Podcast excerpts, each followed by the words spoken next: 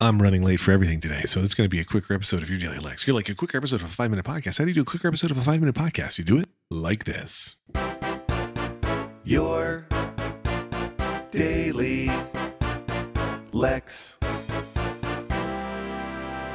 All right, I am. Uh, it's it's the start of Passover today, uh, and I'm rushing to my in-laws after I finish this episode for uh, the first seder. If you're not a person who celebrates Passover, it's like a dinner but slower and with more storytelling.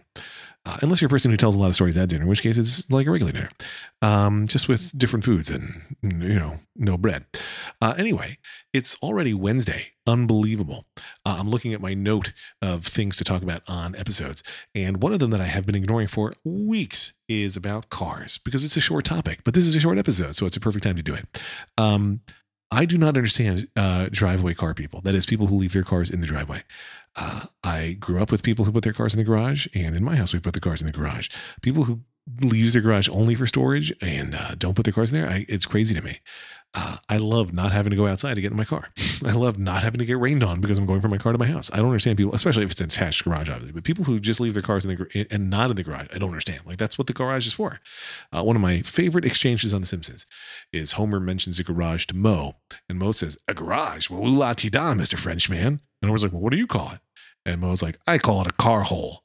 And then much later in the episode, once again, Homer is referring to his garage and he calls it his car hole. And I just think that's the funniest thing. But yeah, my car hole is where my car goes. That's why it's called the car hole. Um, speaking of garages and driveways, I am very annoyed at my driveway. I've been since I moved in. When we moved in, the driveway was one car width wide. At one point, we hired a driveway person to make it be two cars wide. Uh, and he didn't come the day of the install, but he'd agreed, yeah, we're going to go to this width. So when he's not there and I'm talking to another person, I'm checking with Lauren. I'm like, we're going to this point, right? And Lauren's not even there. She's like, no, no, no, we're going to this point. Lauren was wrong. She's acknowledged that she was wrong. It's fine. But we made it not two cars wide. We made it 1.8 cars wide. I don't know why I, checked with Lauren. Like I knew what the answer was. And the guy was ready to do exactly the width I wanted but we made it not two cars wide.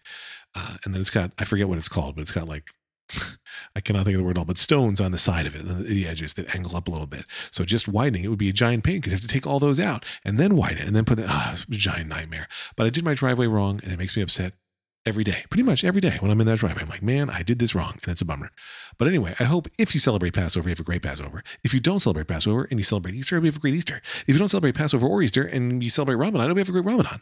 And if you celebrate none of those things, well, then I hope you live a life of misery and dejection. That's not true. Uh, I hope you have a great, whatever you are doing, day, week, month. I hope you have a great freaking lifetime because I'm a person who cares about you. Anyway, this has been your Daily Lex. Uh, faster than usual edition. And I hope you have a great freaking day. Goodbye. Lex.